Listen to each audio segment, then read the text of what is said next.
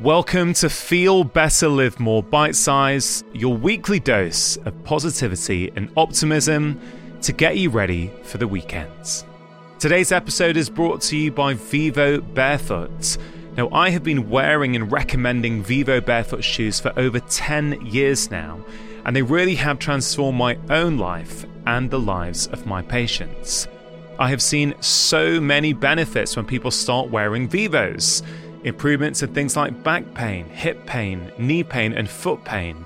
They're really comfortable shoes, and it is completely risk free to try them out because they offer a 100 day trial for new customers.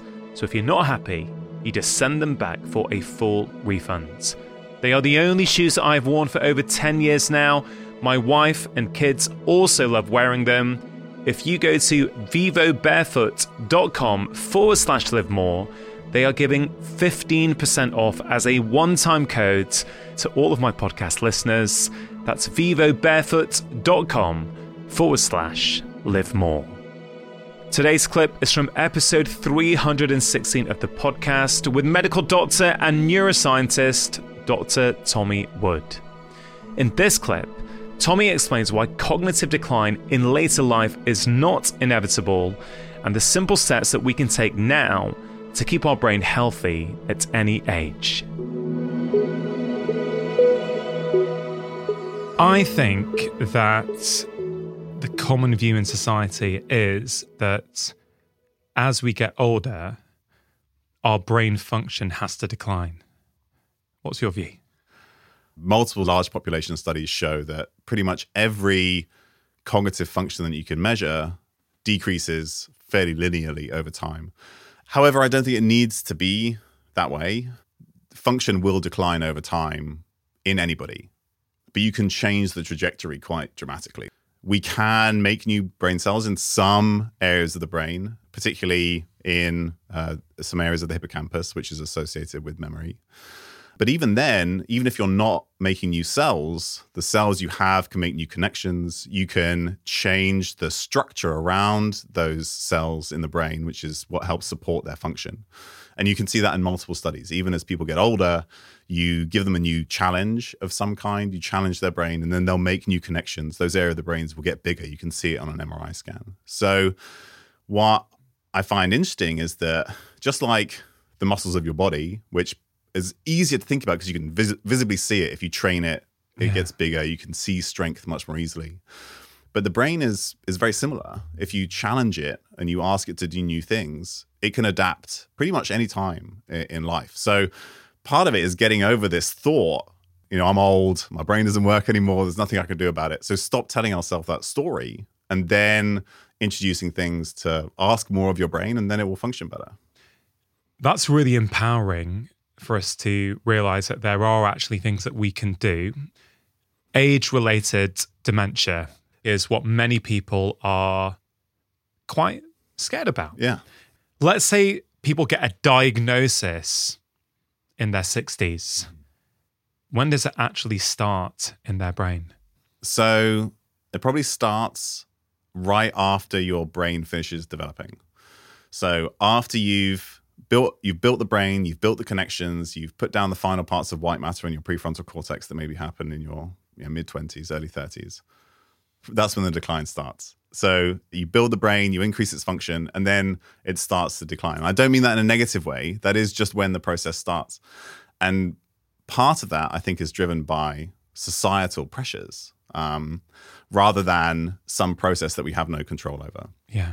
And what I mean by that is to try and think about what a brain needs to maintain its function because I'm a, I'm a neonatal neuroscientist. That's my, my day job. So I think about what does it take to build a brain in the first place?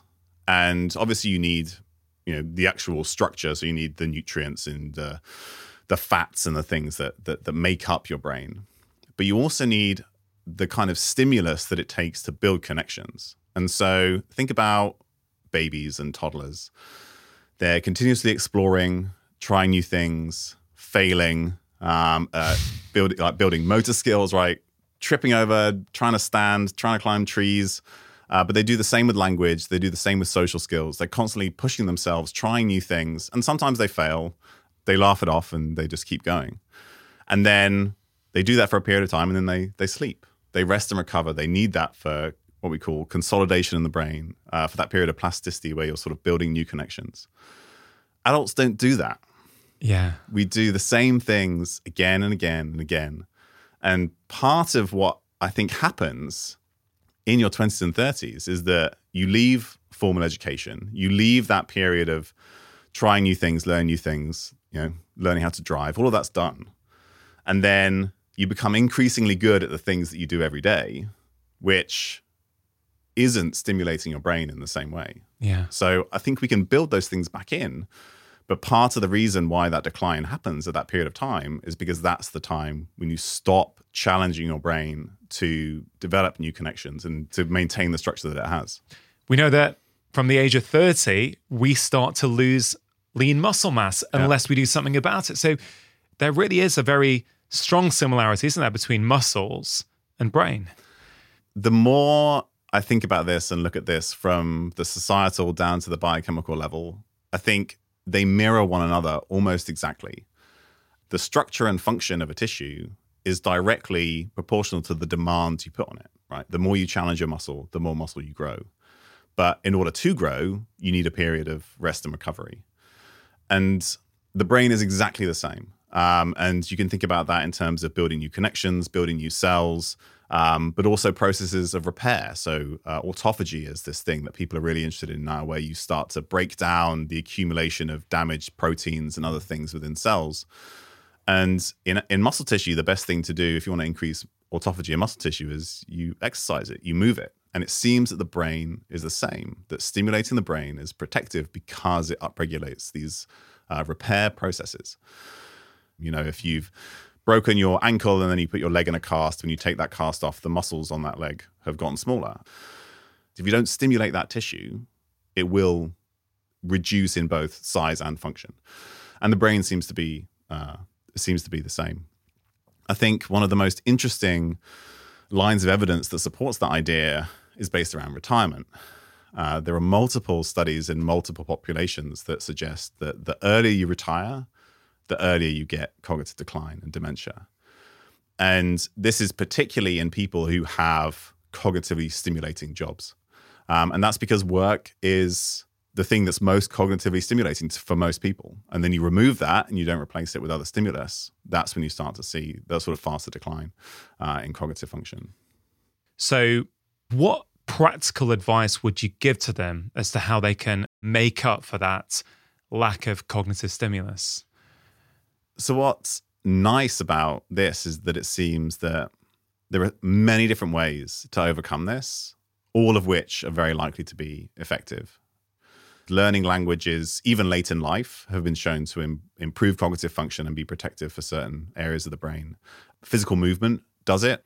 Um, randomized controlled trials that show that resistance training uh, improves the structure and function of certain areas of the brain. So, just going and starting to lift something if you've never done that before with respect to movement, it seems that you get more benefit if you do a movement that has some kind of coordination component. So you might think Tai Chi or yoga. Uh, one of the modalities that's best researched is dancing. So if you have older adults in their 60s and 70s and you make them do some kind of circuit training at the gym or the same amount of effort of activity but in a dance class instead, they'll get more cognitive benefit from the dancing. And actually, you can even see that on an MRI scan. Their hippocampus uh, gets gets bigger more than the other group. And what's nice about something like dancing is that there's a music component, there's a social component, there's a movement component. All of these things we know support health, both you know physically and mentally. So all of those things, I understand in isolation would be helpful. Music, social connectivity, very very good for the brain. Physical movement all these things individually, I think, have benefits, but you chuck all three together and mix them up at the same time, then you're, you know, it's almost like a like a three dimensional stimulus for the brain rather yeah. than just a, a one dimensional one. Yeah, exactly. And there is some specificity in terms of what are you asking your brain to do versus what does it get better at. So when they've done studies of individuals that did a very challenging learning stimulus, the best example that I know of is taxi drivers who are learning the knowledge. So, for those who don't know, I guess people don't need to learn the knowledge anymore, but it's uh, 25,000 streets, a six mile radius around Charing Cross station in London. You have to learn to be a taxi driver in London. So, it's a huge amount of things yeah. you have to, like I mean just the memory component is is is incredible. And it took 2 years uh, so people who they and they did brain scans before and after, and those who learned the knowledge and passed, they saw an increase in the size and some some measures of intensity of connection of the hippocampus, which is the area related to memory in the brain. And these are these are adults in their 30s and 40s. Those who didn't manage to pass didn't see that and then also they had a control group that, that, where they didn't see any change so this is specifically in those people who managed to do this huge learning task saw benefits in that area of the brain. So if you take something that gives you all of those at the same time, so you mentioned like social connection, uh, the the benefits of physical activity, plus the coordination component, uh, plus music, I think there's multiple aspects of stimulus. So it's multiple parts of the brain, but they seem to come together in a way that's it's difficult to say if it's true synergy, which is that it's more than the sum of its parts, but definitely seems to be more beneficial than doing any of those things individually. Let's say we're trying to reduce the rate of decline in our brain function. Something that I've been thinking a lot about over the past couple of years, maybe influenced by our first conversation as well, if I'm honest, Tommy, is what am I doing in the next five years of my life or in this decade of my life that is different and new and something I couldn't do in the last decade? And I, I think about this, like I have this thing inside me that at some point in the near future, I'm going to take up martial arts because I'm fascinated by it. I've never done it before. I'll probably be pretty poor at it when I start. But for my brain function, that's probably a good thing, is it? Yeah, and specifically related to martial arts, and there are, so there are multiple different um, sports where they've looked at this. But if you match the exertion level during mar- learning martial arts versus some other thing like running, right? We can get the same cardiovascular workout, but there's no movement or coordination challenge or, you know, having to think about not being punched in the face or kicked in the face if you're, you're actually sparring. You get a greater measurable benefit from the martial arts than you do from the running in terms of cognitive function, right? Because there's the additional challenge. Um, doing things that you're bad at then allows you to figure out the things that you might want to do in, in order to increase the sort of stimulus, prevent the cognitive decline that we talked about earlier. And one of the best examples that I have of that is a study that was done in musicians. And they looked at how old their brains look on a brain scan. So you can do an MRI scan of the brain, and then there's this machine learning algorithm called brain age that basically says, how old does this brain look? You know nothing about this person, but how old does their brain look? and they had professional musicians and amateur musicians. And compared to the average population, all the musicians had brains that looked younger on the scan than they were in terms of their actual age in years. So being a musician seemed to be beneficial regardless of what type of musician you were. But the amateur musicians had a greater benefit. You know, statistically significantly younger looking brains compared to professionals because it's harder, right? Yeah. If you're an amateur and you're not very good at it, then it's more of a challenge. Like that that's what the conclusion that the authors came to. Yeah, so that's super practical for all of us. What are we doing in our lives currently that is challenging and that we enjoy? Yeah. In the context of brain health for people who want to optimize their brain health, reduce how much it declines as they get older. Have you got any final words for them?